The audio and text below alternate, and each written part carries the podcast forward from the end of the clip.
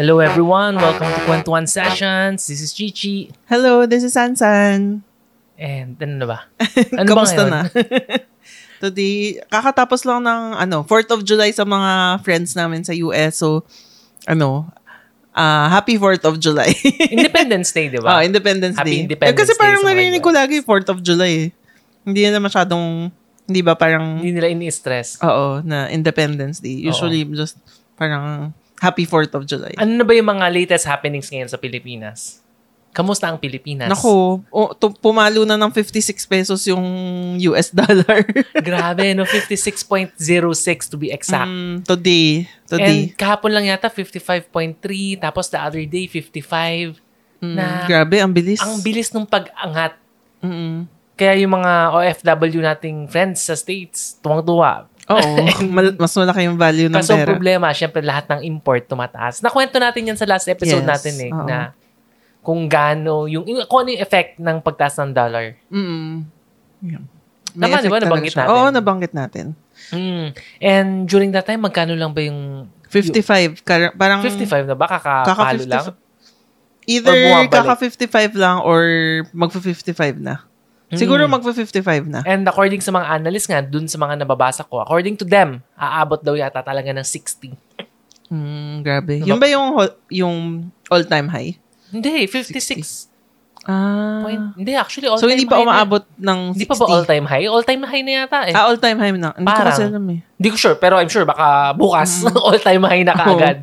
Kasi magiging 56.2, 3, Oo, sa 4, bagay, naman, sa memory grabe. ko parang hindi pa umaabot ng 50 plus eh, no? Mm, yung last yata to, na, na umangat na kay GMA pa, PGMA. Mm, pero bumaba rin Oh, after. and ano pa yun, yung yata yung magulo-magulo pa yung Pilipinas nun eh. Oo. Because of yung nangyari nga kay ERAP, tapos Ah, mga financial crisis, kailan ba yun?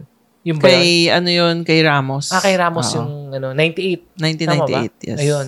Mhm. Ano ba yung nangyari kay GMA? Marami ring issues eh.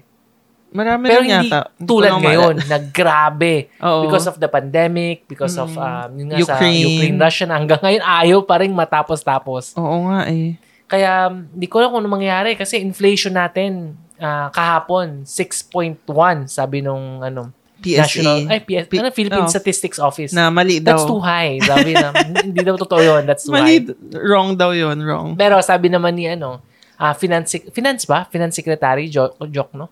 Yata. Na Oo, misunderstanding lang naman daw. Ah. Kasi ang hindi nilinaw. Oo, yung kasi- year to date, Oo. something More ganun. year to date yung Oo. sabi ni ano ni Ni, President Bongbong Marcos. And uh, kailangan na naman ng may mag-explain. Kasi yun yung problema sa mga previous di ba sa mga sa previous president natin na kailangan merong ano eh nag-explain kung ano talaga yung sinabi niya. Hindi niya talaga ma-explain ng maayos. so ngayon ganun ulit mangyayari. Ganun- ganun May taga-explain ulit. Mas nag english lang. Kasi yung last president natin, Tagalog yun eh. Bisaya, Oo. ganyan. Pero, ewan ko. Di ba nagkaroon na nung first, very first na cabinet meeting nung isang araw? So, maraming mga, ma- ano ulit, sinasabi sa Twitter tungkol dun sa nangyari sa meeting. Ang hirap eh. Kasi syempre, yung mga pro-BBM, nagpapakita ng mga videos na sinasabi na, Wow, tingnan mo, ang galing-galing, ang strict talaga. Ganun Na- ba? Oo, oo, sa TikTok ganun, sabi, sasabihin, ang strict talaga ni ano, ang Paano Pangulong strict? BBM. Na kailangan, alam nyo lahat ng data, hindi pwedeng hindi nyo Eh, alam. ganun naman talaga.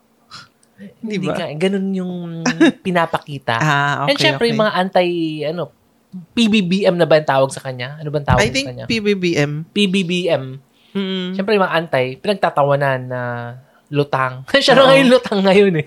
Hindi na si Lenny eh. Oo nga eh. Diba? Pinagtatawanan. So, may pro, may ano, kanya-kanya. Syempre, kanya-kanyang Tapos- kampihan, kanya-kanyang bias. Oo, tapos ano na rin pala, 'di ba? May lumabas na na bill na gustong i-change yung pangalan ng airport natin from Ninoy Aquino International Oo, syempre, Airport. kailangan yun ang importante. Oo, yun ka talaga priority. Hmm, di ba yung pagtaas Magiging ng gas, Ferdinand, ano? Ferdinand, inflation. Fe- Ferdinand Marcos International Airport. Ay, ganun talaga. Mm. Ewan, talaga. ewan, di ko na alam kung ano nangyari. talaga. Pero pag-usapan natin kung ano ba talaga yung nangyari. Kasi yan, medyo bias yan. Eh. Siyempre, kung pro ka Oo or anti, oo. depende sa bias mo eh. So, ang ang nangyayari talaga sa Pilipinas dahil sa pagtaas nga ng inflation rate, pagtaas ng mga bilihin, ah, pagtaas ng dollars, import, ang isang tinamaan, alam mo kung ano, Ano? Nilalagay ko to sa ano eh, sa Instagram ko eh. So, sa mga nagpa-follow sa Instagram tsaka sa Facebook, Ah, alam na oo. nila kung ano to. Yung Jollibee. Yung Jollibee chicken. Ano- Sobrang ano affected ka talaga. Ay, syempre, nandun ako sa ano eh, sa Jollibee. Pero, oy, order ako ng chicken joy. Tapos nakalagay dun, walang chicken. Mm. Syempre, nakakalungkot. Actually, nung tumingin ako sa Grab, di ba sinabi ko sa'yo, tumitingin ako dito, may chicken yung Jollibee. Yung McDo ang walang chicken. Like, lahat ng mga malapit sa atin na McDo na branch, ano lang, chicken nuggets tsaka chicken fillet lang yung available. Sabi naman ng Jollibee, may mga ilang ilang branches lang naman. Hindi naman Ah, lahat. baka doon sa Cavite. yung Pero nagkakaubusan kasi yung sa Cavite, wala kang chicken. Yung friend ko nag nag-post eh na wala rin daw Wala. sa Bad Santos. Ah, Tapos okay. sabi doon sa news report, Mang Inasal wala din. Grabe. Anong kakainin mo sa Mang Inasal kung walang chicken? Halo-halo. Eh, chicken lang talaga yun eh. Magla-lunch ka, halo-halo lang mo. May barbecue ba sila? May Wala. barbecue sila, Meron may na. pork barbecue, tsaka Pero- may sisig. Pero syempre, yung Mang Inasal, chicken talaga yun. Pag walang chicken doon, hindi na ako kakain Oo, doon. ba't ka pa magmamang inasal kung Mm. walang manok? Ang reason naman daw, sabi nung Jollibee representative, di ko alam kung anong pangalan niya. Teka lang, inom lang ako. Ayan, uminom ulit ako ng ano, favorite drink ni Sansan. Ano ulit tawag dito? Yung chuhay, yung Chuhay. anong flavor yan? Grape. grape. yes, yes. So, yun pala yung ano, kung doon sa mga nakikinig sa atin na taga North America, uso rin pala yung mga ganyang drinks, pero yung version nung chuhay, kasi sa amin more on Japanese yung drinks na nandito. So, yung version nung, nung chuhay sa US or sa Canada is yung hard seltzer. So, Hard na-try natin nung seltzer. isang so, araw. Alka-seltzer siya? Hindi. Parang siyang, ganyan rin, sparkling, sparkling juice na spike. So, pag busog ka, nakakatunaw, ganun. Ewan ko sa'yo. Joke lang. Ayun, balik tayo dun sa ano, balik tayo dun sa chicken. Sabi nung representative ng Jollibee, o ano ba, spokesperson, ang nangyari daw kasi, ah yung mga chicken na, yung suppliers nila, Mm-mm. hindi pumasa sa standard nila. Kasi yung mga chicken, maliliit. Mm. Hindi na kasing taba noon. So, hindi pumasa sa, ano, sa requirement nila. So, ni-reject Oo, nila. Magre-reklamo yung mga kumakain, di ba? Ang naging problem daw kasi, yung mga supplier ngayon, dahil sa mahal ng mga feeds, sa mahal ng mga pagkain ng mga manok, nagtitipid. So, maliliit yung... Mm. Parang tinitipid nila yung pagkain. So, dahil tinipid yung pagkain or yung vitamins, lumiit yung manok. Oo. So, syempre, hindi pwede naman sa Jollibee yun. Kasi, syempre, kung maliliit naman yung manok, ano, problema yun. Kaya, sa mga, sa mga groceries, sa mga palengke, meron pa ring manok. Hindi naman nauubos eh. May manok kung sa may manok. Maliit lang. Maliit lang. Mhm. And syempre, bilang isang malaking company tulad ng Jollibee, hindi nila, hindi nila tatanggapin yung maliit na manok kasi sila rin yung tatamaan eh. So, ibig sabihin, posibleng tataas yung presyo ng Chicken Joy. Kasi, syempre, namamahalan yung mga suppliers. Kailangan nilang bumili ng mas mahal na cost ng feeds or ng food ng chickens. So, syempre, kailangan nila ipasa dun sa ano nila, customers nila. Which Oo. is, ipapasa rin That's ng why Jollibee. yun yung inflation rate natin, 6.1. Theoretically, 6.1 yung in-increase nung mga ano natin, mga binibentang Baka hindi gamit. natin napansin, pero, Pero- tumaas na pala yung mga price ng Ang sa- Jollibee. Ang sabi ni ano ni President Bongbong, that's too high. Hmm? Pero I beg to disagree. I think 6.1 is too low. sa taas ng mga bilihin, 6.1, I, da- I doubt na 6.1 lang yan. Kasi Oo. magkano na yung ano ngayon, yung kanin, magkano na yung gas? From magkano? 40 pesos? Oo, Ah, 40? 50 pesos? Tapos ngayon, 85? Yes. O ilang Ano? percent yun? More than 50% yun eh. Oo, malaki. So, paano pa yung ibang bagay? 6.1 lang ba talaga yung inflation rate? I, I don't think so. Tumaas talaga, Yung tumaas. feeling ko, hindi eh. Kasi, 2,000 na grocery, kulang 4,000, 5,000. Di ba bumili ka lang? Sabi mo, hala, paano ko papaabuti ng 4,000 to? Kasi Oh. kailangan mo ng 4,000 para maka-discount ka sa para Landers. magkaroon ng coupon Oo. for the gas. Kasi kapag sa Landers, yun yung pinupuntahan naming grocery. Pag ano ka, pag meron kang coupon, meron kang discount sa gas. So, parang 4 pesos na discount sa diesel, tapos 6 yata sa gas or sa, ano ba yun? Yung mga unleaded, ganyan. So, kailangan mong maka 4,000 pesos worth of groceries para makakuha ng coupon na yon Which is, sabi ko, hala, parang ang konti nung laman ng cart natin, di yata abot ng Oo. 4,000. Tsaka iniisip mo, paano ko ba pupunuin yung 4,000? Kasi hindi naman talaga kami nandun para mag-grocery eh.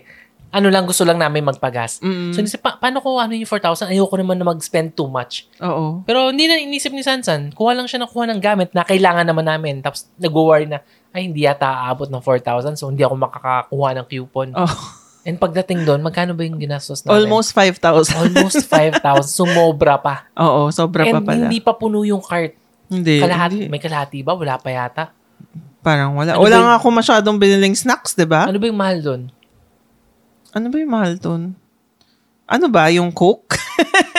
Bumili tayo ng Coke, dalawang ganun, parang 100 plus isang six-pack. Ano ba yung mahal? Tissue. Yung mga, di ba? Yung mga normal na binibili kapag nag-grocery, yun lang yung binili ko. Hindi nga ako bumili ng mga chicken at saka ng mga frozen. I think yung binili ko lang is um, isang pack ng sausage. Tapos yun, more on So, snacks. Para mapuno mo yung isang cart ngayon sa Landers, ano, 10,000 pesos? no, more or less, ganun. Oo. Oo, grabe kasi binili ko lang mga konti lang talaga. Tat, ah, sugar, um, toyo, yun, di ba? Yun yung mga Mm. binibili. So, yun. Syempre, sa Landers, mas bigger yung size niya. Mas ano, um, com- compared sa mga normal grocery. Mas Pero wholesale still, yata, oo, no? more on wholesale siya. Pero still, di ba, parang mahal. Hmm. Kasi naalala ko, alam mo, just a few months ago, kasi di ba, madalas ako nagbe-bake, yung brown brown sugar is only 50 pesos or less than 50, 49, ganyan. Pero nung bumili tayo sa Landers nung isang araw, 66 na yung isang kilo. So, 6% So, ang laki, ba yun? di ba? More than 6% Yun yun. nga eh. Di ba? Almost, ano yun, 20 plus percent yun, di ba? Malaki-laki yun. Mm. Kaya, 6.1? Baka 6.1 na 3 months ago. di ba? Pero ngayon, wala na. I don't think Wala 6.1 na, mahal na- lang. Mahirap talaga, mahirap talaga yung buhay Oo. ngayon. And ang good, ang good news naman, doon sa world market, bumabagsak naman talaga yung ano, yung oil, yung crude oil. Ah, Nasa below 9 good news yun. Oo. news. So, in-expect ko bumababa, bababa yung price ng oil. Di ba, may ano, bumaba na 3 pesos? Mm. Bumaba, oo, 3 pesos. Kaya humabol tayo sa Landers eh. Kasi Oo. may discount. Tapos, yun nga, bumaba ng 3 pesos. Yun lang naman yung good news. Yung wheat, bumababa na rin. So, Ah, magiging okay. mas mura na yung mga harina. Kasi yun din yung problem before eh. Lahat pataas ng pataas. Oh, pat- sana pati yung mga sugar, ganyan. Mm, Kaya, good news yun.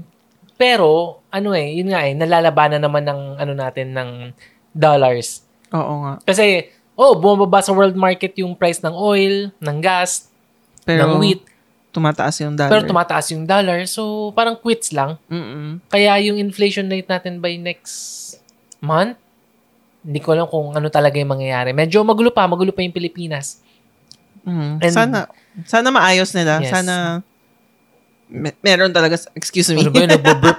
Inom kasi ng... Sorry.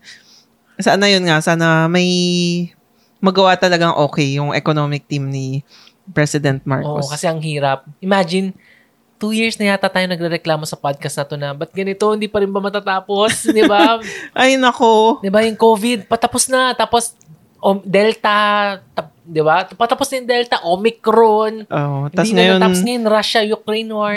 ngayon tumataas na naman yung Omicron, ano naman, Oo. part 2. Omicron so, part yung 2. bilang ngayon sa Pilipinas is 1,936 cases. Mm. So, Medyo yun yung ma- dumadami highest in a long time. And medyo nag-worry tayo pag umabot yata ng 5,000 eh, no? Diba last time pag 5,000, medyo, ay, hala, ano nangyayari? Mm. Ang good news naman, sabi nung Mababa presidente pa rin natin, yung... hindi naman siya ganun ka, ano eh, yung, hindi tayo naapektuhan na, hindi katulad noon na maraming namamatay. Totoo naman, oo. Diba? Yun lang naman yung good news doon, pero syempre, dumadami yung bilang. And sa mga hindi pa na vaccinated, sa mga wala pang booster, I think delikado. pinupush daw yata ngayon ng government na maging, ano na, yung booster, parang requirement na siya. Ang tanong, may pera pa ba? Yun ang tanong. 'Di ba? Wala na tayong pera. Oo nga. Talagang kamot ulo nga abutin natin. So ano pa bang news ngayon sa Pilipinas? Yung Ano? Monde, kanina nakakatuwa. Hindi pala nakakatuwa. Natutuwa ko Nag-viral. kasi, ano eh, kasi, yun nga, nagpa-follow Ano ba sa yung stocks. Monde? Siyempre, nagkagulo-gulo sila. So, Mm. yung Monde Nissin, isa siyang malaking company ng mga Lucky Me, yung mga Ah. instant noodles, mga, Oo. ano ba yung mga biscuits, yung Monde, ano yun yung, Yung Mamon? Oreo? Ay, tama ba? Hindi Or Oreo. iba pa yun? Kasi parang nakikita ko sa Oreo Monde. Iba ba? Basta yung Monde na company. Mondelez yata yung sa Oreo. Oo. Um, ang nangyari, nakitaan sila ng ano ng chemicals dun Mm-mm. sa ano nila product. And yung product niya is yung Lucky Me Instant Pancit Canton. Ah, so specific na instant Specific, canton, oo. hindi yung mga sabaw. Hindi, hindi. Okay, so instant canton. Ano daw eh, may parang pesticide Mm, na nahalo dun sa sa yun nga, Pancit Canton. Sabi kasi nung Mondenisin, di naman daw sila nag-add talaga nun eh. Oo. More on sa mga spices yun na para maprotektahan yata something. ah, Ano, bet? okay. Bet, betanin oxide, something, something ganun. So, meron naman talaga, pero hindi naman daw dangerous. Pero, sa ano yata, ah, UK, sa ibang bansa, France, So more on Malta, sa Europe. ano, sabi nila, hindi, hindi, hindi pwede. So binan Kasi nila cancerous. lahat ng pancit canton Wala or namang- isang batch lang? Wala pa namang, hindi pa naman talaga banned, more on warning lang, warning na Ah. it contains ganito, na wag niyong i-take. And yung factory na gumawa nun is from Thailand, di naman sa Pilipinas. So, Hmm. Thailand factory na Mondenisin. Naku, marami pa namang may paborito ng Oo. pancit canton. Pero dito, eh, walang pake. Ko. Masarap eh. Tagal ako nagpapansit canton, wala naman. Mm. Pero, ano daw, cancerous. Yun ang sinasabi. Sa Kaya bagay. yung stocks kanina ng Mondenisin, bumagsak yata ng around 12%. Hindi ako sure. Mm, ang Around laki. 11, 12%. Tapos, bumalik ulit siya end of day, naging 7% na lang. Pero malaki yung 7%. Malaki pa Sa stocks, pag bumagsak ng more than 5% in a day, ano na yan, eh, medyo mapapakamot ulo ka. Mm. Kasi masakit yun eh. Mm, so yung mga mga may stock dyan ng ano, Monde. pancit canton, check nyo kung saan made yung ano. Nakakatakot. Medyo delikado pag made in Thailand. Thailand. No? Mm, Thailand. Actually, Pero chinek ko, meron tayo dyan, ano eh. Meron ako dyan, hindi siya pancit canton eh, yung lapas batchoy. Mm. Lucky me. Ano siya, made in Philippines. So, Mm. yung mga binibenta dito, nakalagay talaga for Philippine market only. Oo, pero ang problem naman kasi, syempre, mas strict naman sa UK. Mas strict sa Europe. Mm. Dito, naniniwala ka ba na chinecheck talaga nung, ano, FDA. ng FDA natin? Or ano ba, DTI ba o FDA lang? FDA, lang yata yung sa mga ano. sa mga food. Mm. So, naniniwala ka bang chinecheck nila isa-isa yan? Ako, hmm. Hindi ba yun yung trabaho nila? Yun yung trabaho nila, pero nasa Pilipinas tayo eh. Mm. Bihirang-bihira yung ganyan. Kunyari, for example na lang, kunyari kotse. Sa States, parating may recall ng kotse eh. Dito, bihira eh. May mga recall, pero ano lang, pag nakita na ng ibang bansa, tapos susunod na lang tayo. Mm, So, itong point. natin, I'm sure, it's checked siya ngayon ng FDA dahil may nangyari sa ano abroad. Oo. Siyempre, may mga magulang na, or magulang, may mga taong nagwo-worry na, ah, delikado ba tong pansit kanto na to? May magre-reklamo, kaya i-check. Ah. Pero, initiative, um, ewan ko, di ako maniwala. Mm-mm. So, yung topic natin for today, 15 minutes na tayo, ito pala yung topic natin eh. Naisip ko kasi to nung, ano, nung nag-uusap kami ng nanay ko dun sa Cavite. Kwentuhan lang. Kasi mangang mangha siya eh. Na, kasi dati, taga Manila kami, and now lumipat na sa Cavite.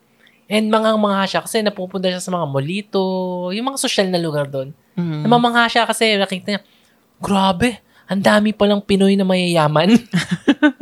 Imagine, ilang Oo. years na siya sa Pilipinas. Sa tingin ko, ilang years na siya? 50 years? Oo. Mga 50 years na siya sa Pilipinas. Ngayon niya lang na-realize na, ay, grabe pala mga Pinoy ngayon, madaming mayayaman. Kasi dati, nasa Binondo lang siya, Chinatown. So, nakikita niya lang Chinese. And yung mga Filipino, usually, ang nakikita niya yung mga kargador sa Divisoria, Mm. yung mga, ano ba, ah, Kasambahay. waitress, kasambahay, tindera. Tsaka yung mga lang. ano niya, mananahi dati. Oo, ganun lang. Kaya nagkaroon siya ng, ano, na-surprise talaga siya nung sa Molito na, ay, mayaya. Kasi di ba sa Molito, maraming mayayaman doon, mga taga Ayala. Alabang. So yung yung molito para sa mga hindi taga Manila, ganyan. ano yun, nasa malap, sa, malapit siya sa Alabang, like parang across Alabang, Mm. Ayala Alabang Village, tapos malapit rin siya sa Alabang Town Center. So sa south actually, maraming mga mga social na mga lugar. Like yun, Molito, mga Westgate, 'di ba, ganyan. Mm. So ngayon niya lang na-discover na, ay, may mga, ano pala, ganitong lugar.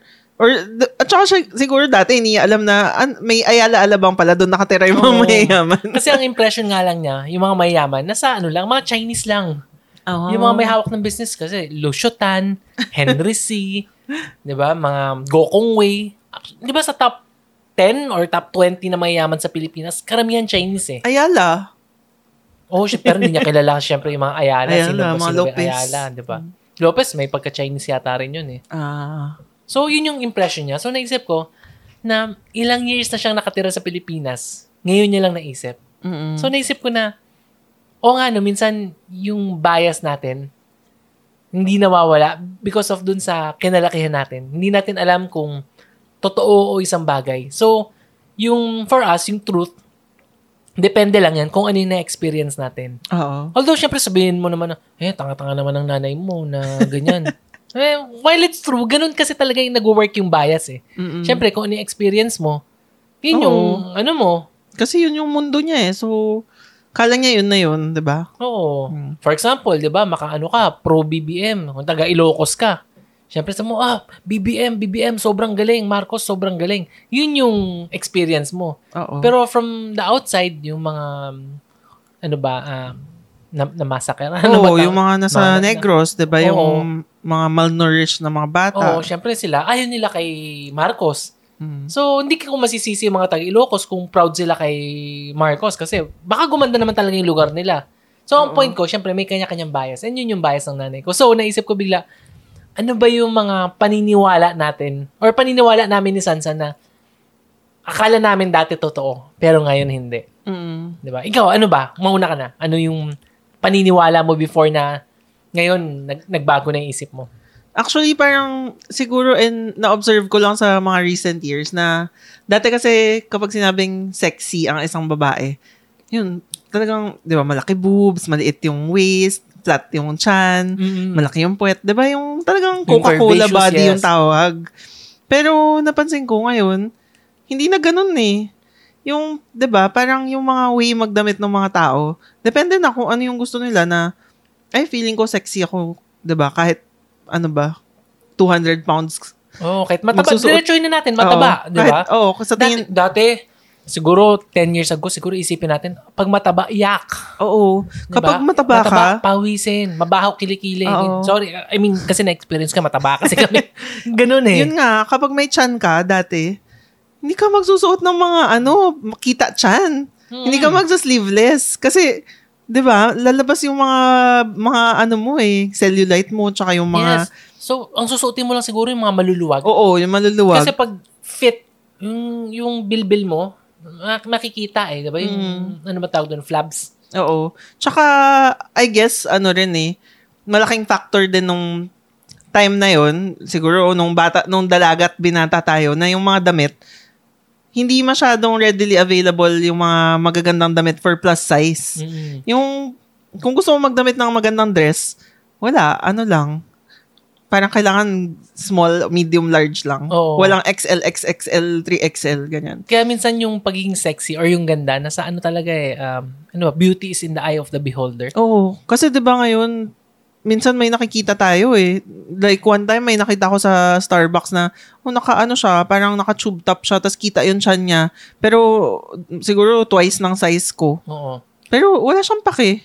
Pero ano, Diba? no? Kanina, nabanggit ko, beauty is in the eye of the beholder. Feeling ko hindi rin eh. Minsan, hindi lang dun sa beholder, but rather dun sa Confidence. sa tao. Hindi, Oo. hindi yung sa tumitingin, but rather dun sa sa Oo, tao mismo. yun nga, sa tao mismo. Na kahit na chubby siya, kahit na yung standard natin dati na, ay, pag mataba, pangit. Pag Oo. mataba, yak. Ganun. Tsaka Pero ano, ngayon, wow. eh, oo, tsaka hindi lang pagiging mataba eh. Ngayon okay lang rin na macho ka. 'Di ba? Strong ka. Oo. Yung malaki yung muscles mo. Heidelin. Okay lang. Heidelin Diaz, Oo. yung best example. Dati, pag Heidelin Diaz, ay, ang maton Ay, naman oo. yan. Mukhang lalaki. Oo, mga ganun, 'di ba? Mm. Pero ngayon, wala. Talagang siya yung show off ng mga tao na, ay, kaya ko magbuhat ng 300 pounds Yes. na ano, weights. Personally, may kilala akong tatlong babae na ganun. Yung talaga Mm. nag-weightlifting. Na yung katawan nila, sabi ko nga, kanya-kanya, ano ah, hindi sila yung typical na maganda. Yung, yung, yung old school na sexy.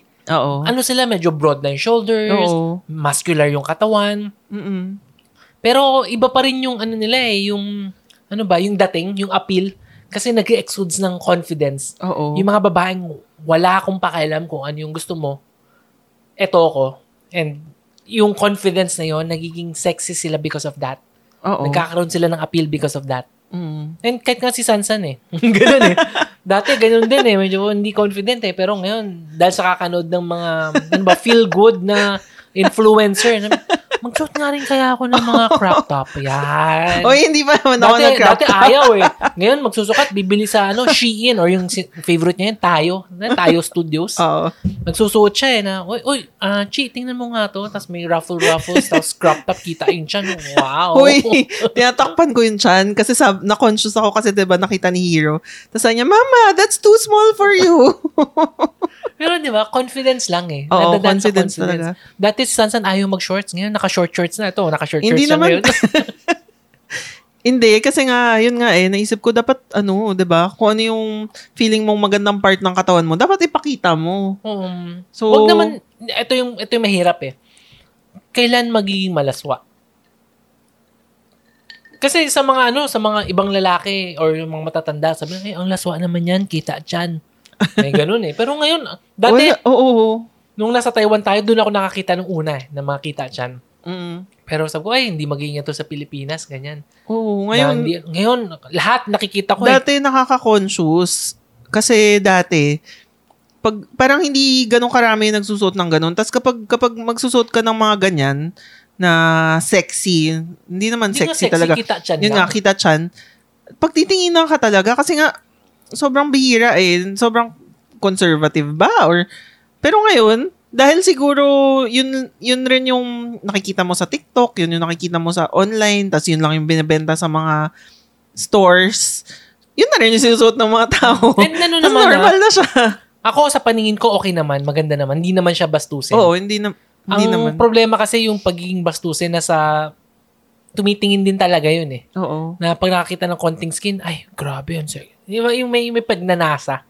Oo. Pero for me, okay naman. Kaya nga, alam mo- Ayos. Kaya nga yun yung dating iniisip ko na parang sabi ko, buti pa sa US, buti pa, di ba, sa mga, ano ba, European countries, di ba, kahit bakat yung nipples, kahit Oo, labas yung bra, dun. okay lang, di ba, walang pakialaman. Mm, Nagjo-jogging, naka-sports bra, di ba? Oo, mga Walang ganyan. problema yun.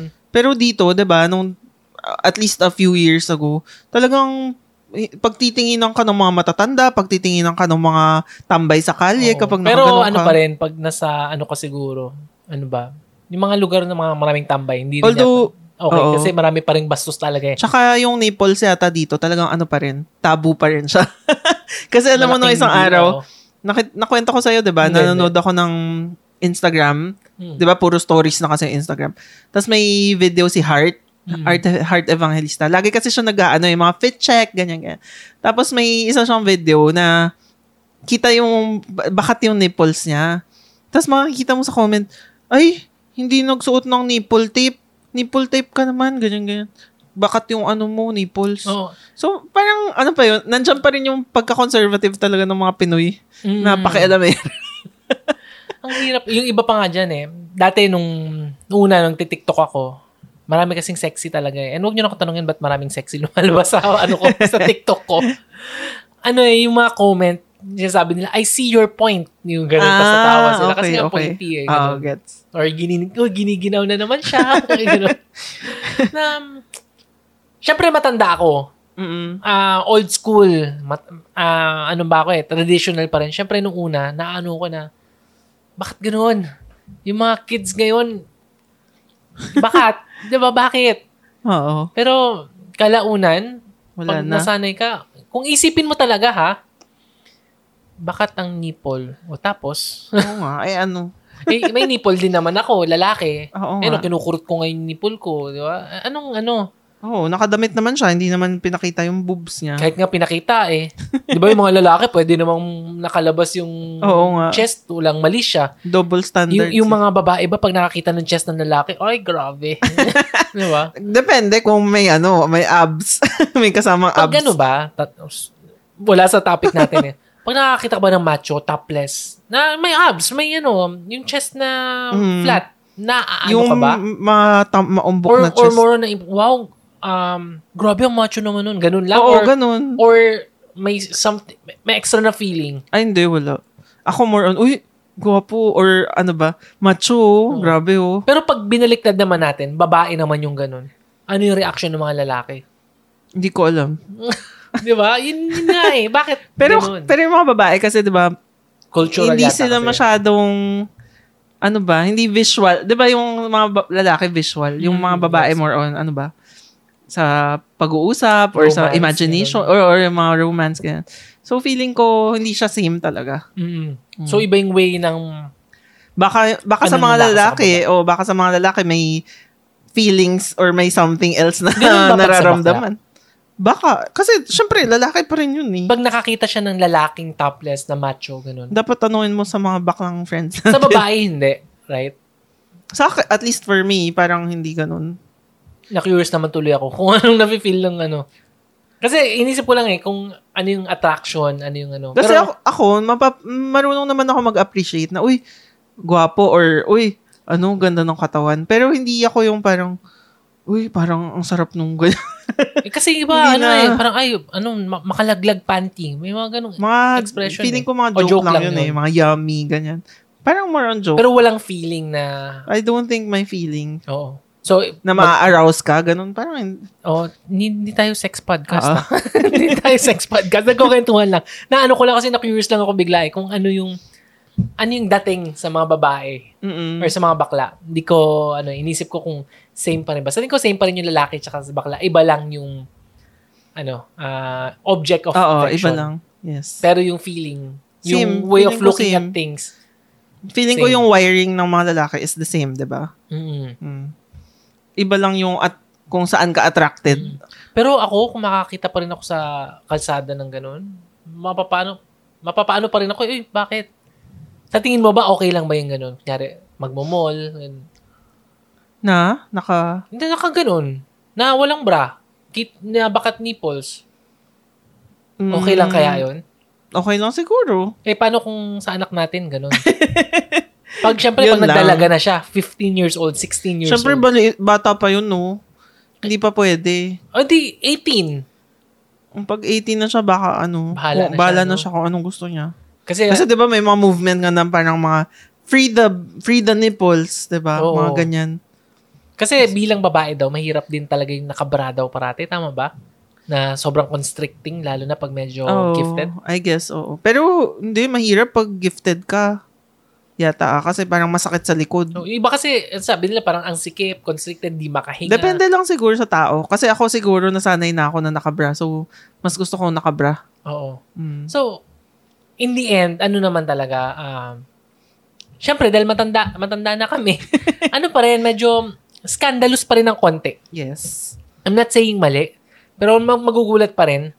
Pero at the same time, pag medyo nasasanay na, wala na rin eh. Kasi dati, nung una, naalala ko yung kita chan, yung bilabanggit mo. Napaka-normal, ay, hindi ba napaka-normal? Parang, uy, tingnan mo, nakakita yung chan. Ganun, na, na Mm. ano pa ako eh. Sabi ko, ang galing kasi, ano eh, bihira yung kayang may gumagawa eh. Ngayon, kahit saan eh. Oh, kahit saan. Nagdadrive ako, makita ko sumasakay ng jeep, Oo. nakaganon. Nasa kalsada, naglalakad, nakaganon. So, Mm. nagiging normal na siya. Normal na talaga. Oo. So, yun nga yung dati, nag-iiba rin yung, ano ba, standard of, ano bang tamang term doon? Hindi naman morality yun eh, yung et- etiquette ba? Or Mm. ano bang tamang term doon? Na yung bastos dati, hindi Iba naman na, talaga siya oo. bastos. Na yung bastos lang siya kasi iniisip natin siyang bastos. Tama. Pero in reality, hindi naman talaga. Mm. More on na sa tumitingin. Mm. To- Totoo. balik tayo dun sa ano, sa kwento ko kanina sa nanay ko na ngayon niya lang na-realize na marami palang mayaman. Kasi naalala ko nung elementary ako, hindi ko maalala kung tinanong ako ng kaklase ko or something.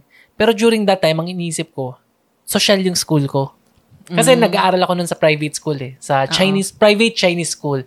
Kaya inisip ko, ay, di ba okay yung school ko eh. Kasi ibang school, public school eh. Yung nakikita ko sa TV, ng mga TV patrol na parating pinoproblema yung classroom, Oo. walang teacher. Nakikita ko sa TV, tapos nakita ko, ay, ba't ganun ang pangit ng ano nila, ng classroom nila. So, akala ko, nasa ano ko, yung magaling na eskwelahan. Nakakala ko high-end yung eskwelahan ko. Alam ko merong mas high-end, pero siguro isa o dalawa lang.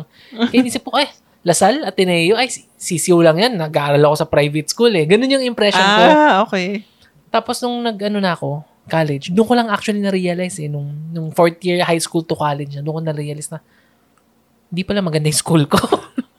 na hindi pala kami ganun ka mayaman.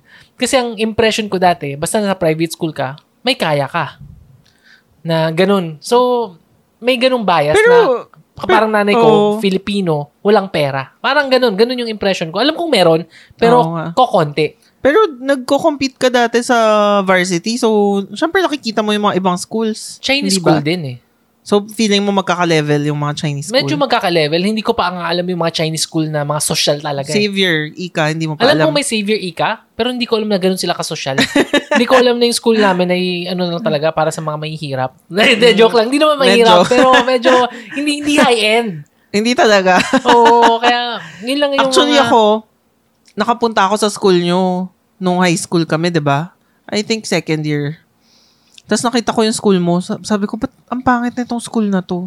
Grabe Oo, naman. nag-CR ako eh. Tapos yung CR nyo, sobrang pangit talaga. As in, kadiri. Oh, pero ngayon, ano na daw, maganda na daw yung school As- namin sana ngayon, naman. na-renovate na. Kasi yung pumunta ka, yan yung mga times na, kasi yung school namin, more than, more than 100 year old na yata siya eh. Mm. Sobrang luma na. So, syempre, yung facilities, Oo. hindi rin ganun ka-updated. Ah. Pero ngayon, updated na, maganda na raw. Marami nang nag-donate, okay na. Pero syempre, during that time, yun nga, eh, syempre, impression na hindi siya ganun ka-okay. Oo. Pero sa isip ko nun, ay, Sobrang nasa okay. mayamang school ako, okay ako, private school. Hindi ko naman alam kung ano yung mga Lasal Zobel, mga Ateneo de Manila. Mga Brent. Oo, mga Brent. Hindi ko Ay, pa hindi alam, mo yun, alam eh. Yun. Diba? Mga international school, hindi ko alam. Ang alam ko lang siguro yung Philippine Science na alam ko lahat ng matatalino nandun. Ah. Pero hindi ko alam na mahal din ang Masyado kang tuition. sheltered. Oo, yun nga eh. Dahil nandito lang ako sa Chinatown, ito lang yung nakikita nga, ko. hindi ka, actually yung mall lang na alam mo nung time na yun is Tutuban, di ba? Oo, akala ko yung tutuban, okay Tsaka na yung mall Robinsons. na yun. Robinsons ba? Oo, akala ko okay na yung Robinsons. hindi ko naman alam na nakapunta ako Mega Mall. Ah, Pero yun na yung pinaka-social feeling ko. Ay, grabe, social dito. hindi ka pa pumunta sa Shang noon, di ba? hindi, hindi pa yata. Mm. Green Hills madalas, pero hindi naman ganun kaganda yata yung Green Hills that time. Parang Changi. Oo, medyo tiyanggi-tiyanggi yun eh, kaya hindi ko feel. So, yun lang yung ano eh, na minsan pag sheltered ka, yung bias mo, Mm. na akala mo ito yung, akala mo ito yung totoong mundo. Pero in reality, pag lumabas ka, ibang-iba yung mundo. Ah, ako, in terms of yung mga school, kasi ano eh, meron kaming kaklase dati nung college na lumipat sa Brent. Kaya naging aware ako na, ah, ano pala yun, yung Brent, puro mga foreigners. Tapos yung mga skirt daw nila, pwede magsuot ng maikli, kahit anong length na gusto mo. Parang may freedom ka na to choose. Tapos dollars daw yung bayad. Kaya alam ko na, ay, may mga ganong school. Tapos yung nga, nung high school, di ba nag-uso yung mga chat-chat. So, may mga chat, may mga ka-chat ako na mga taga-ika, ganyan, savior. Ay, na, savior pala, more on lalaki. So, alam kong, like, yung tuition sa school namin, kalahati lang ng tuition nila. Kaya, yun. Medyo mas siguro mas alam ko. Pero alam ko rin na, hindi ko rin, hindi rin kasing wide nung knowledge. Nung kapag nag-college ka talaga, doon, doon, doon mo makikilala yung mga ano eh, iba't ibang klaseng tao Oo. eh, no? Hindi pa nga tayo kasi sa Lasal tayo. So, relatively maraming may kaya pa eh. Oo, pero may mga kaklase ako na ano, mga scholar. Scholar, yes, Kaya okay rin na yung isa basket, ah, hindi basketball, volleyball, volleyball player siya na sobrang galing. Pero Na mahirap siya. scholar. Oo, oh, mahirap siya. Mm. Pero yun, galing, magaling. Yun nga eh. Ang lesson dun, alam ko galing lang syempre sa school, private ah, private school, na feeling namin yung bias namin. Pero ang lesson talaga dun, yung mundong ginagalawan mo, hindi yan yung reality. Oo. Ano siya? Hindi ko sabing hindi siya reality. Ang sinasabi ko, part siya ng reality, pero mas malaki pa yung nangyayari sa labas. Maraming pang nangyayari sa labas na hindi mo alam. Oo. Hindi mo alam, sa mga listeners natin, sa tingin ko, relatively, ano to eh, nasa middle class, up, above middle siguro. Hindi, hindi pa natin nakikita talaga yung, yung nasa laylayan. Yung mga Oo. may hirap na isang kayod, isang tuka. Nakikita natin sila kasi nakita mo ah, nagtutulak ng kariton, nakik- nakikita mo visually. Pero hindi mo alam kung ano yung pinagdadaanan nila. Hindi mo alam kung gaano kahirap yung buhay nila. Hindi mo alam kung ano yung kinakain nila araw-araw Oo. may idea ka, pero hindi mo na-experience. And yung experience na yun, Oo. malaking And bagay yun. in the same way, hindi rin natin alam kung ano yung buhay ng sobrang yaman naman. Yes, yes. na grabe, na, di ba, walang pakialam sa pera. Oo. May mga ganun, di ba? Marami, maraming ganun eh. Nakikita mo pa lang sa TV eh. Di ba? Yung mga nananagasa ng guard. Oo, yung mga walang pakialam. Mm-mm. Di ba? Kunyari si Heart Evangelista. Di ba? Anong buhay meron siya? Di ba? Mm. Kung gumagastos siya, yung, syempre, may mga nagko-comment sa kanya na, mga kanya-kanyang bias na, eh, sayang naman yung pera mo, i-ano mo na lang yan, i-donate mo, or yung, yung, mga, may sariling kanya-kanyang comment, pero hindi natin alam kasi yung buhay niya, hindi natin alam paano sila mag-isip. Mm, true. 'di ba? Hindi natin hindi talaga natin alam. Actually, wala tayong alam. Ang alam lang natin yung buhay natin. Kaya maganda rin yung nag-outreach ka para ma-experience mo yung mga buhay ng ibang tao, lalo na sa laylayan. Yung mga mayaman, wala na tayong pakialam siguro sa kanila kasi ang sarap na ng buhay nila eh. Oo nga. Pero yung mga may hirap, which is bulk ng Pilipinas, ilang percent, ang laki nun. Mm-mm. 60, 70? Ilan lang yung middle class. Yung middle class nga natin, yung tipong isang aberya lang, magiging mahirap na rin sila. Oo Maraming nga. ganun eh. Vulnerable din sila. Oo. Yung mga may trabaho na normal, magkasakit lang ng isa, magkaroon lang ng COVID. 100 plus thousand mawawala, isang milyon mawala. Automatic, mahirap na siya. May may ganun eh. Mm-mm. So, hindi natin alam kung ano yung mundo nila. Kaya yung yung paniniwala natin na ito yung mundo dahil ito yung experience natin, hindi talaga siya nag hindi siya hindi siya hindi man sa hindi nag-work eh, hindi siya totoo. Mm-mm. Hindi kasi hindi part of the truth lang siya eh. Oo, Hindi hindi, siya natin alam truth. lahat. Oo. Mm. Na kahit na sabi mo nakapag-aral ka, na ito yung experience mo, marami kang, alam mo, matalino kang tao, hindi mo masabi talaga. So, yun lang yung isa sa mga, ano, um, nagbago sa paniniwala ko before nung maliit pa ako. And ngayon, ngayon mas ano na ako, open-minded. Mm. Na tinatry kong intindihin yung yung ibang tao kung paano sila mag-isip, ano yung opinion nila. Siyempre, naiinis pa rin ako. na- Naisip ko minsan, na, ang bobo naman ito, bakit nito binoto si ganito. Pero, kasi, siyempre, yung experience nila, eh, kaya siya naging ganun dahil- because of their Oo. experience. And minsan, kailangan mo intindihin. Kung gusto mo mang baguhin yung buhay ng isang tao, kailangan mo muna siyang intindihin. So, Tama. ganun. Mhm. May ano ka pa, like, ano pa yung naiisip mo na ibang paniniwala? Mm. Ikaw, ano pa ba? Ako, mm, dapat ano tayo salitan, pero ako na lang. ano eh, yung, yung sa suicide. Mm. Kasi naalala ko nung bata ko, hindi ko lang kung nakwento ko na sa, sa podcast natin before. Sa tingin ko nakakwento ko na eh, pero ulitin ko na lang ulit. May kaibigan ako, or ka-chatmate, kung nakikinig ka man, I don't think nakikinig ka. Pero kung nakikinig ka man, di ba, pasensya dun sa nasabi ko before, Mm. um, nag-uusap kami, nagkukwentuhan kami, and medyo suicidal siya. Mm. Kasi marami siyang pinagdadaanan na, na sa parents so, niya. sinabi niya sa'yo na Oo, sinabi niya na pa, gusto niya mag-suicide and nag-attempt siya. Yung tipong sobrang sama ng tatay niya, yung binibitin daw siyang patiwarik. Hindi ko, hindi ko maalala kung binubugbog siya, pero parang ganun yung dating eh. Mm-mm. Sobrang ano talaga siya. Depressed because of yung of ano nga family problem. And gusto niya mag-suicide. So, ako naman bilang sa nagpa, nagmamagaling-magalingan um, Christian ko no. Nasa, nasa isip ko, ano mo yung suicide para lang yan sa ma, ano eh, may hina yung will Mm-mm. na kailangan mo maging strong-willed para labanan yun. Sinabi mo sa kanya? O hindi? Sa isip Hindi, mo lang? hindi. pareho. Alam ko nabanggit ko and yun din yung paniniwala ko. And feeling ko that time, yung mga nagsusuicide, they deserve to die kasi weak sila. Because Ganon. they're not strong enough. Mm. Yun yung ano ko. And nung kausap ko siya, ang sabi ko, ikaw, kung gusto mo mag-suicide, sige. ba Kung mahina ka naman eh. So, inisip ko naman noon during that time, ano, reverse psychology. Mm. Kasi yun yung ano eh, uso eh. Ah, reverse psychology. Inisip ko na, ipapakita ko sa kanya na weak na, kasi inisip niyang weak siya eh. na kapag ginawa niya yun, ipapatunayan niya lang na oo, weak siya. oo, kaya inisip ko, ikaw kung gusto mag-suicide, di ba? Kasi weak ka eh, kaya ganun. Gan- ganun. Imagine, sinabi ko yun. Ano to, ah, ilang taon ako nito? I forgot kung ilang High taon ako school? nun. High school siguro. Nakalimutan ko kung kailan ko siya na-meet. High school siguro, siguro ganun. Early, early college, high school, ganun siguro. Yun ang sinabi ko sa kanya na she's weak and kung talagang weak siya, she deserve to die.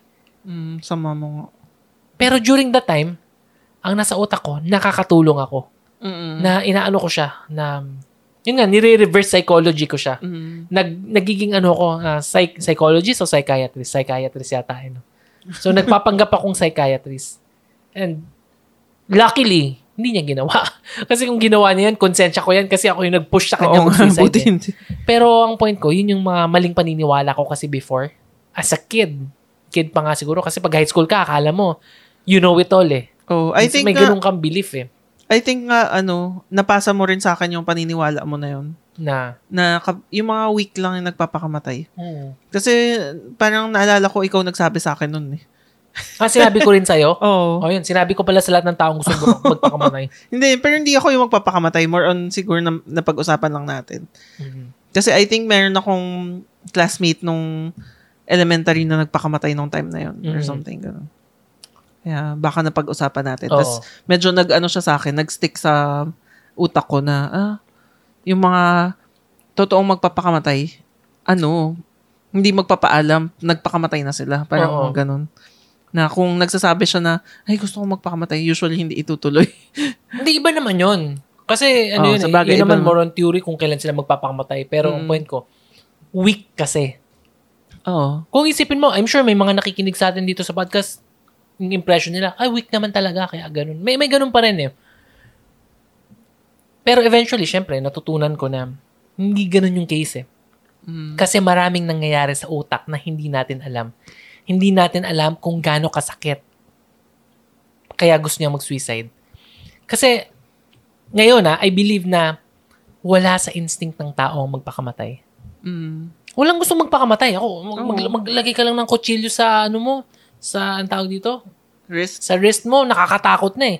Titingin pa, doon pala ako sa mataas na building, sa penthouse, titingin ako pababa, nakakatakot na eh. Yung step pa forward, hindi ko kaya mag-step eh. Dahil takot ako eh. Merong ganong instinct na, no, hindi, hindi ako tatalon. Mm. Di ba? Ganon, ganon yung instinct eh. So, para malabanan mo yung instinct na yun, it's either may problema ka sa pag-iisip or sobrang sakit na mas mabilis tumalon, magpakamatay, kaysa yun nga, mas masakit. Sorry, nagulo ko. problema. Hindi, mas mas masakit, ah, mas mabilis tumalon kaysa dun sa pain na nararamdaman niya. Ah. So, baka yung kaibigan ko na gustong magpakamatay, baka talagang sobrang painful na eh. It's not being weak, but rather yung pain, it's ano eh, too much. And maliban, maliban pa doon, may mga, um, ano eh, ah, sinasabi nila, yung chemical imbalance Mm. na because of yung mga, yun nga, di ko lang hormonal or basta chemical imbalance sa katawan, mas prone yung tao na tumalon. Mm. Di ba for example, um, hindi naman ako psychologist o psychiatrist, so huwag niyo ako seryosohin. Kunyari, yung mga may, um, ob, ah, obso- ah, hindi obsessive eh, yung ang tawag doon? Bipolar? Bipolar yan, yung mga bipolar. Di ba, minsan, sobrang saya nila, sobrang Oo. lungkot. Hindi nila control yun eh. Mm. Ano yun eh, ah, chemical imbalance eh. So, kung, di ba, kung tumalon siya, is it because of chemical imbalance or weak lang siya? Hindi Di mo ba? masabi. Us- usually, pag ano ka naman, bipolar, chemical Oo, imbalance yun. oo. So, hindi mo malalaman. Mm. And dahil dyan, lilipat naman tayo sa ibang topic kasi alam nyo naman na mali talaga ako doon. Kaya kayo, kung may kaibigan kayong gusto mag-suicide, huwag nyo sabihin, wag mo na Oo. tumalon or magpakamatay na kasi Kailangan- siya, wag, wag Mm. ganun. Kasi, Kailangan ng help talaga. Oo. Na na marunong, professional. oo, wag kang magpapanggap na marunong kang mag-heal ng taong may ganung problema. Mm-mm. Kasi yung sinasabi mo, akala mo, ah, ito yung nabarinig ko sa podcast, ito yung mga dapat gawin na kailangan ganito. Sa podcast din. hindi, hindi sa kwentuhan sessions. Pero sa ibang podcast, kasi may mga ganun eh, yung mga nagmamagaling, Mm. na ito dapat gawin mo, dapat, you know, eh, sa dami ng naririnig ko ngayon sa social Ang dami media, eh. Mm. na may ano pa yung, yung sinasabi na ko niyan, may suicidal, tapos sasabihin mo, um, kaya mo yan, kaya mo yan. Yung kapitbahay natin, suicidal, kinaya naman niya. Kung kinaya niya, kaya mo rin. Yung, yung may Mm. mga ganun eh, mga toxic positivity eh. Hindi ako doktor, kaya hindi ko alam kung ano yung tamang solusyon. Kaya, mas maganda dun sa mga ireto, sa mga taong nakakalam. Be there for him or her. Pero, hayaan mo yung professional yung Oo. mag ano. Actually, napansin ko marami na dito sa Pilipinas yung mga center or yung mga Pero minsan di daw okay Groups. eh. Totoo ba? hindi ko alam eh. Na hindi hindi- ba okay? Hindi ko rin alam. Pero may mga nababasa kasi ako na pinagpapasapasahan lang din daw sila. Ganun. Ah, ganun. Oh, nakakalungkot naman. So, hindi ko alam kasi hindi pa ako tumatawag. Pero may mga Pero nababasa I'm ako sure na... maraming helpful. Oo, may, pero mas marami, marami rin yata yung mga holistic eh. Yung parang mga natural na ganyan. Yung parang may mga exercise sila na. Hindi ko alam kung totoo. Mm. Pero iba-iba. Mar- maraming iba't ibang klaseng help na nandyan. Mm. Ayun, ah, aside from that, uh, iyan natin yung topic, i-list natin ng konti kasi more or less alam nyo na yung stand namin. Dati kasi, sabi ng Catholic Church, yung mga nag-suicide, ano, mapupuntang impyerno. Mm. Di ba? Eh, maraming naniniwala pa rin yun. Although sinabi niya ng Catholic- Church na hindi na ganun yung case eh. Ah, ganun ba? Mm, pero dati kasi, basta nag-suicide ka, ano ka, ah mapupunta ang impyerno kasi who are you to, ano, who are you to take your own life? Sino ka? Diyos ka ba para i-take mo yung buhay mo? Binigay ng Diyos yan, hindi yan sa'yo. So may ganong dating. And I'm Oo. sure maraming ganon din mag-isip. Pero, ah balik tayo dun sa pinag-usapan natin kanina, hindi natin alam kung anong nangyayari.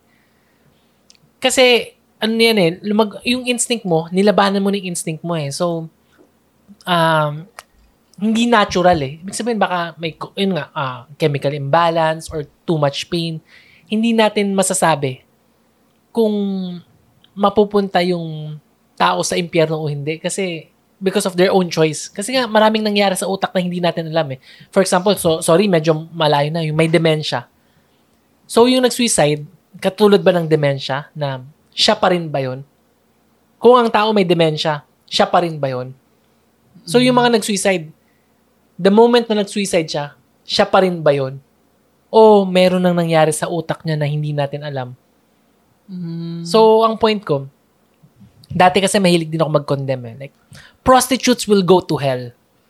Ah, mga magnanakaw will go to hell. Suicide, ah, mga suicide, ano yung suicidal, mga nag-suicide will go to hell. Yung mabilis mag-judge kung sino yung mapupunta sa impyerno. Oo. And because of that argument, yung sa sa suicide, naisip ko, o nga no, tayo as a person, hindi natin alam kung anong nangyayari sa utak ng tao. Hindi natin alam kung ano yung situation niya. Hindi natin alam talaga kung ano yung nangyayari. So, pwede ko bang sabihin, pwede ko bang i-condemn yung isang tao na mapupunta siyang impyerno? Like prostitutes.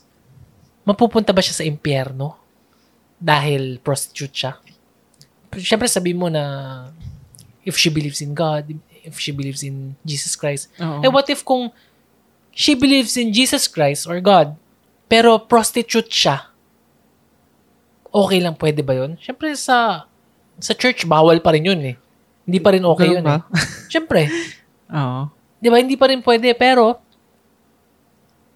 paano ko nag- i-judge? kung nagbago siya, di ba? Hindi, hindi sabihin natin hindi nagbago. Ay, hindi Prostitute pa rin nagbago. siya. Nagsisimba siya. Katulad ng mga Mm. bakla. Nagsisimba yung mga bakla sa church. May kay- kaibigan tayo, ganun eh. Active siya sa church, pero bakla siya. Sabi ng church, hindi. Hindi pwede ang bakla. So, who am I to say na mapupunta yung bakla sa impyerno?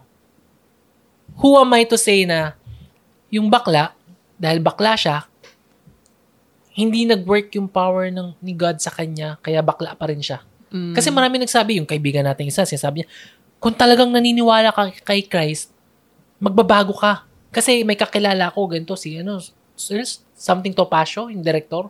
Hindi ko alam. May bakla, ganun eh, nagbago. because of uh, because of God. Eh, paano yung hindi?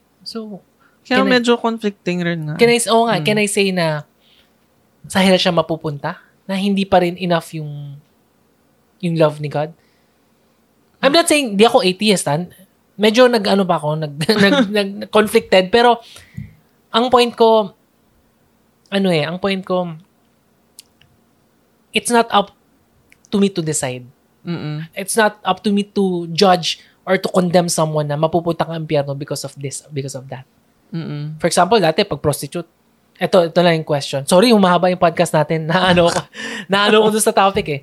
Dati nung bata ko, um, yung mga tanong ng mga kaibigan ko, kunyari, nag, naka, may babae, sobrang okay, masaya kayo, na, na-in love ka na, Oo. tapos nalaman mo, prostitute siya. Anong gagawin mo? Mm. Dati, Ikaw, anong gagawin? Dati automatic, yak, prostitute eh. Dati ganun. inisip ko na yung tao niya, ano yun, mababa because of that. Mm. Dahil prostitute siya, syempre. Ikaw, isipin mo, di ba? Kunya, callboy yung asawa mo. Hindi mo alam. Maraming bakla ang gumamit. Sa una, maano ka eh. Huwag di lang bakla, matron. Basta kung sino man. Ah, sa una, mandidiri ka eh. Mm. Sorry kung may na-offend na mga bakla kasi may, may ma-offend na naman. Pero ang point ko naman, ganun yung reality eh.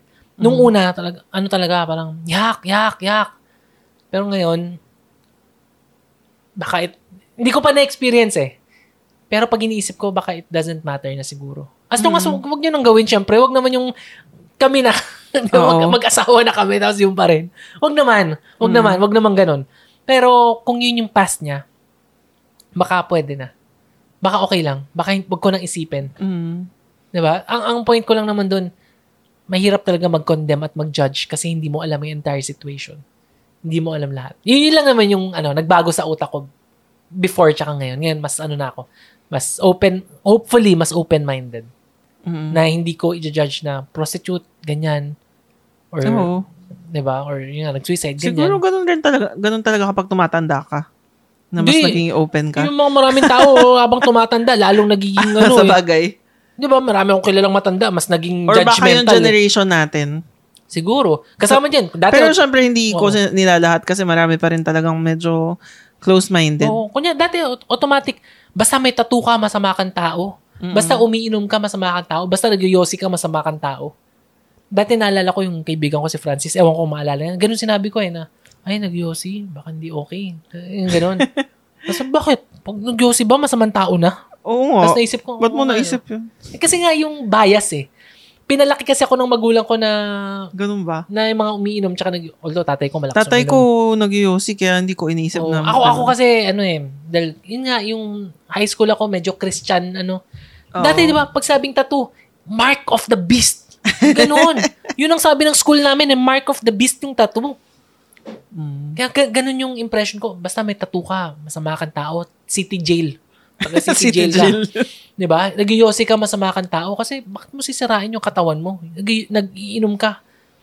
'Di ba? Yung mga nakikita ko kasi mga umiinom, may mga alam mo yun, yung paggewang-gewang, nanggugulo, away sa bar, nagsasaksakan, ganun ganun. Kaya inisip ko, automatic masamang tao. So, o nga, nung bata ako, napaka-judgmental Oo ko. nga. Alam mo kung ano yung nakikita kong reason kung ba't ka naging judgmental? Baka marinig nung ano. Ay, Ay, wag naku, ma- masabihan na naman ako, eh, ba't ganyan na naman sinabi na lang. Wag na, wag na. Wag na nating pag-usapan. Pero, yun nga, kung looking back, dahil siguro bata ako, napaka-judgmental ako. And hopefully, mga listeners natin, kung judgmental pa rin kayo, teka lang ha, pag-isipan nyo muna, hindi, mahirap mag-judge. Mm. Mahirap magsabi kung sino yung masama at hindi. Oo. Diba? Hindi natin It's not talaga. up to us talaga. Oo. Ano pa ba yung mga ano natin, mga naiisip natin na nagbago? Mm, ak- ma, more on ganun lang naman eh, 'di ba? Yung mga dati mong ano, dati mong mga feeling mo mga feeling mo tama, mali na nga like yung Oo. dati kapag sinabi ng bakla. Ay, naalala ko dati ano, may nagsabi sa akin na parang na, nagbe-business siya, nagpapautang siya.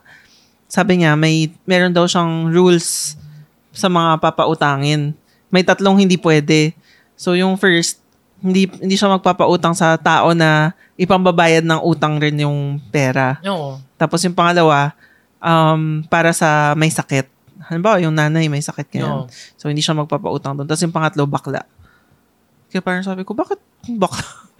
Grabe naman to. Kanya-kanyang ano talaga eh, bias and stereotype eh. Oo, diba? Although, yan ay ano, kasi ang sa utak niya, para maibalik yung pera. Oo. Pero kung isipin mo, yung pangalawang reason niya na kung pambayad sa may sakit, hmm, baka may konti kang puso naman na tulungan mo naman. Parang pure pure business talaga yung Oo, ano. so depende sa depende kung ano yung ano niya talaga, Oo. yung gusto niya mangyari. Mm. Pero usually naman kung bakit naman uutang sa yung tao kung hindi naman niya kailangan? Oo nga. 'Di ba? Hindi naman uutang sa Siguro yun. yung mga, di ba kasi maraming mga Pinoy yung mga mahilig sa, yung, ano yan, yung mga 5-6. Mm. Malaking business daw talaga yun Oo, eh. talagang business na yun, no? Oo, yung, ano talaga, pambibili nila ng, ano, TV, ganyan. Or kung ano-anong mga, actually more on, Oo. Ewan ko kung anong random stuff. Pero parang part na ng culture natin eh. Na ganun. Ang ano, tapusin natin yung podcast, na naisip ko lang bigla na kasi ano eh, parang naging ano tayo, itong kwentuhan sessions, parang naging advice, ano na to eh, naging advice podcast eh, mga opinion natin. Opinion lang naman namin to, hindi naman to Kwentuhan lang tama. naman. o ano eh, um, walang isang advice na tama. Yun yung isang natutunan ko talaga. Hindi lahat ng advice ay equal. Mm. Ibig sabihin, kung may advice akong binigay sa'yo, hindi ibig sabihin applicable siya dun sa ibang tao. Kasi sa bawat situation, iba-iba yung situation, iba-iba yung tao, hindi natin talaga alam kung ano yung mag-work para sa isa compared, ah, compared sa isa. For example, ah, in terms of business, sasabihin ko sa'yo, dapat magsipag ka, napaka-basic lang nito ah, dapat magsipag ka, kailangan kumayod ka para yumaman ka. Which is common sense eh. Common sense yun. Siyempre, para yumaman ka, kailangan mo kumayod. Mm. Pero at the same time, dun sa isang tao, hindi siya applicable. Kasi minsan kahit anong trabaho mo, hindi naman talaga mag-work. Siguro Oo. ang tamang advice kanya, oh, isip ka ng magandang strategy, tamang plan, tapos mag-hire ka ng ibang tao para ad- ay- ayusin tong plan mo, para i-execute yung plan na, Mm. na hindi ka mag-work hard talaga, pero magiging smarter Mm. na, alam mo, yun, marunong ka mag-delegate, yung ganun. So, walang advice Wala, talaga na tama o mali. Oo, kasi pwedeng mag-work yun para sa isang tao, pero may mga iba na, 'di ba? Kaya Oo, rin mag-work hard yes. na araw-araw mag-grind, 'di ba? Mm. Iba iba-iba.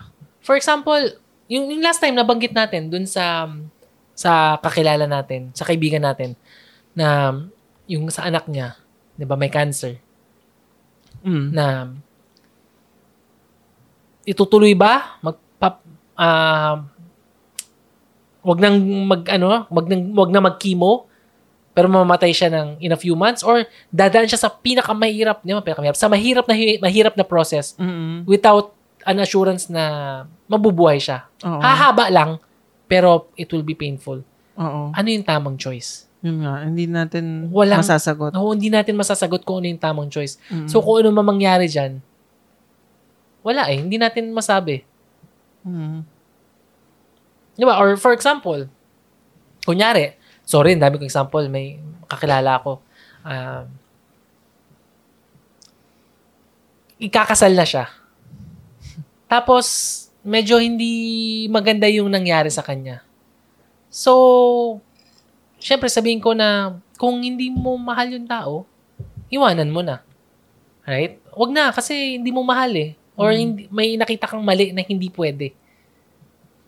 Yun yung isang advice.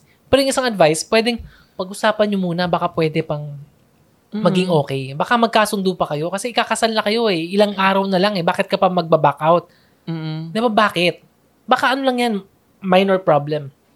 Mm. So, pag sinabi kong gano'n, naniwala siya sa akin na minor problem lang yun. Tapos, kinasal sila. Tapos, ano pala yung lalaki, talagang hindi okay. Ay, ah, masisisi ako. Oo. Pero balik rin natin, what if kinasal sila, tinuloy niya, Nag naging, naging okay. okay. 'Di ba? Nagkaroon lang ng isang instance na naging ganun yung lalaki, siguro pressure or something. Pero naging okay, mabait pala talaga. Wala naman pala talagang issue. Eh di okay. Mm. So, how would I know? Sino tayo? I mean, paano? Mm. Ano yung advice na tama? Kasi, siguro nung bata-bata pa tayo, mga kaibigan mo, sinasabi, ay, si Archie, masamang tao yan. Oo. Ang sa mga ugali niyan. Oo. Di ba? Oo, yun nga. Yun nga yung point eh. Pero, Pero ngayon, hindi di ba? naman. Tingnan mo naman ngayon. Sa, nagbuhat ng sarili ah, syempre, eh, better naman kaysa sa... Pero di ba? Sila sabi ay, mas, ano yan?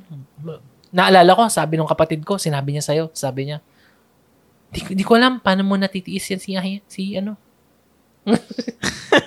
Masama kasi ugali Hindi ka ko kasi eh. sweet eh. Oh, yun na, hindi ko alam paano mo natitiis. Oh. Pero 'di ba? Oh, we're doing okay naman. Wala naman tayong problem. Mm. 'Di ba? May konting money problem lang dahil marami tayong luho. Oy, ano pala PayPal mamaya. Joke lang. 'Di ba? Ano eh, hindi natin masabi kung ano yung tama eh. Hindi natin alam kung ano yung tama at mali. eh. Mm. Di ba maraming ganun eh. Or kahit mag-business ka, sabi, sabihin mo, yung isang napanood ko, aquarium store, um, dapat alam mo yung business in and out, ganun, lahat, bla bla bla. Dapat di ba, planning perfect, strategy perfect. Pero may napanood ako, gumawa siya ng aquarium store, fish store. Wala siyang kaalam-alam. Nag-aaral siya habang ginagawa niya yung fish store niya. And naging successful siya. Oh, Paano wala yun? talaga eh. Wala talagang, di ba, masarap makinig sa mga guru. Yes. Pero, hindi lahat ng sinasabi nila, applicable Diba? sa'yo. Oo. Hindi lahat ng ng sinasabi pwede sa'yo. Nasa Mm. tao, depende. masarap ma- makinig na, dapat start with why. Hindi, tama naman yun. Oh, okay you naman have to yun. start it why. Pero ang point doon, huwag kang masyadong ma-obsess sa why. Huwag kang masyadong ma-obsess dun sa bagay. Oo. Pero hindi natin masabi kanya-kanya. Kanya-kanya naman. Kanya-kanyang advice. Hindi Mm. natin... Wala, wala talaga eh. Walang, feeling ko walang isang advice na tama talaga. So, ang point, gawin na lang ninyo kung ano yung feeling nyo is Tama. tama, para sa inyo. gut feel. oh, yun na Kung ano talaga yung yun. gut feel nyo. Pero syempre, isipin nyo ng konti. Pero wag kang, ang tawag, yung, ang tawag, analysis paralysis. Oo. Basta ako yung gut feel May nyo. mga bagay na, 'di ba, parang may mga bagay na common sense, pero may mga bagay na may mga bagay na akala mo common sense, pero hindi common Oo, yun. sense. Maraming ganon. Oo. Yung mga magulang na lang natin eh. Maraming magulang ganon, sinasabi sa anak nila. Kunyari, may pangarap yung anak nila, gustong maging singer, ganyan. Ay, huwag kang magiging singer. Walang, Walang pera. pera. dyan. Wala. Magdoktor ka. eh, pero, eh, kung sumikat naman, kung Mm. sumikat bigla, hindi mo masabi. Mhm. Di ba? Huwag mong gawin yan. Huwag mong gawin yan. Pero yun yung passion mo. Di ba? Huwag kang mag... Sabi ng mga magulang, huwag kang panay games. Nakakasira ng pag-aaral yung pag-games. Masama yan. Ah, pero yung mga gamer ngayon, milyonaryo, yung mga Oo. streamer. Si Eh, sino Alodia, daming Oo. pera. Baka sinabi ng magulang, I'm sure, pero ano naman, open-minded yata yung utak ni Alodia. Pero maraming parang ganun Oo. na huwag mong gagawin yan. Wala kang future dyan. Mag-aral ka na mabuti, magtapos ka ng high school, ng college, mag-doctorate ka. Eh, kapatid mo, hindi nagtapos ng college, pero ang taas na ng posisyon, maraming pera. Mhm. Pero ano yung advice nun? Tapusin mo yung college. Importante yung college. I'm not saying, huwag mong tapusin yung college. Wala akong sinasabing ganun. Ang sasabi ko, yung advice talaga, ay yung ano eh, walang, hindi mo alam kung anong tama at mali. Malalaman mo lang pag nandyan na at nagsasuffer. Kung nagsuffer ka, mali. Mhm. Di ba, looking back, isip mo, ay, dapat ganun pala ginawa ko dati. Oo, marami talaga. pag successful ka, ay, buti na lang, di ko sinunod yung ano, advice ni ganyan. So, yun yung ano, yun yung isang natutunan ko ngayon na gawin mo na lang. Kung ano yung gut feel mo, Oo. kung ano yung sa tingin mong tama, gawin mo and Yun talaga. walang sisihan. Mhm. Gawin mo lang, walang sisihan. I'm not saying na wag ka magplano sa business. Pagplanuhan mo. Pero kung yung gut feel mo, go, pag-aralan mo, push. Tapos sabihin mo, ano ba yung advice mo? Baka hindi ano sa akin yan. hindi applicable. Hindi, Yung ganun lang. Mhm. So, yun lang. Yun lang naman yung podcast natin. Medyo mahaba na. Ayun. So, I Ah, hope na-enjoy niyo yung, ano, yung podcast. yung, um, ano, ano ba? Nuggets of wisdom. Ganun. Monolog ni Mono, Archie. monolog ko. Monolog. Yun. So, thank you again for listening sa Kwentuhan Session. So, kung gusto nyo sa, ano ba, makipag-interact, hala, hindi ako nakapag, ano, kay Aiza, hindi ko na-replyan. Ay, oo nga. Nakalimutan Sorry, ko. Sorry, Aiza, replyan ko pagkatapos nung, ano, nung podcast. Ayun, um, gusto mag, ano, hi, hello lang yan. Sa Facebook fan page, Kwentuhan Sessions PH. Sa in- Instagram, Kwentuhan Sessions. Oo. Sa, kung gusto nyo magbigay ng konti, pang konti lang. Donate ng Oo. coffee. Or pambili ng Roadcaster Pro tsaka bagong mic. Ganun, ganun eh, doon. Oh, we have a PayPal account. So, Oo. paypal.me slash kwentuhan session. Oo. So, ilalagay na lang namin sa Facebook and Instagram. Mm-mm. Yun. So, this is Chichi signing off. Thank you again for listening. Thank you sa lahat ng nag- nag-message. Thank you dun sa mga nakikipag-interact sa Facebook. At least ngayon meron Yes, nang nagko-comment. namin. Dati kasi wala eh. At least ngayon meron na. Kaya sobrang happy ako. And thank you kay V. Kasi nag-screen cap siya kanina. Sabi niya, ano daw siya, ah, nam, top fan. Ganun sa Oh, Facebook. Sabi ko, wow. one out of four. De, joke lang. Siyempre, hindi naman. Dumadami naman na tayo dito sa Kwentuhan Sessions. So, this is Chichi signing off. Thank you again for listening. Thank you. This is Sansan. Bye. Bye.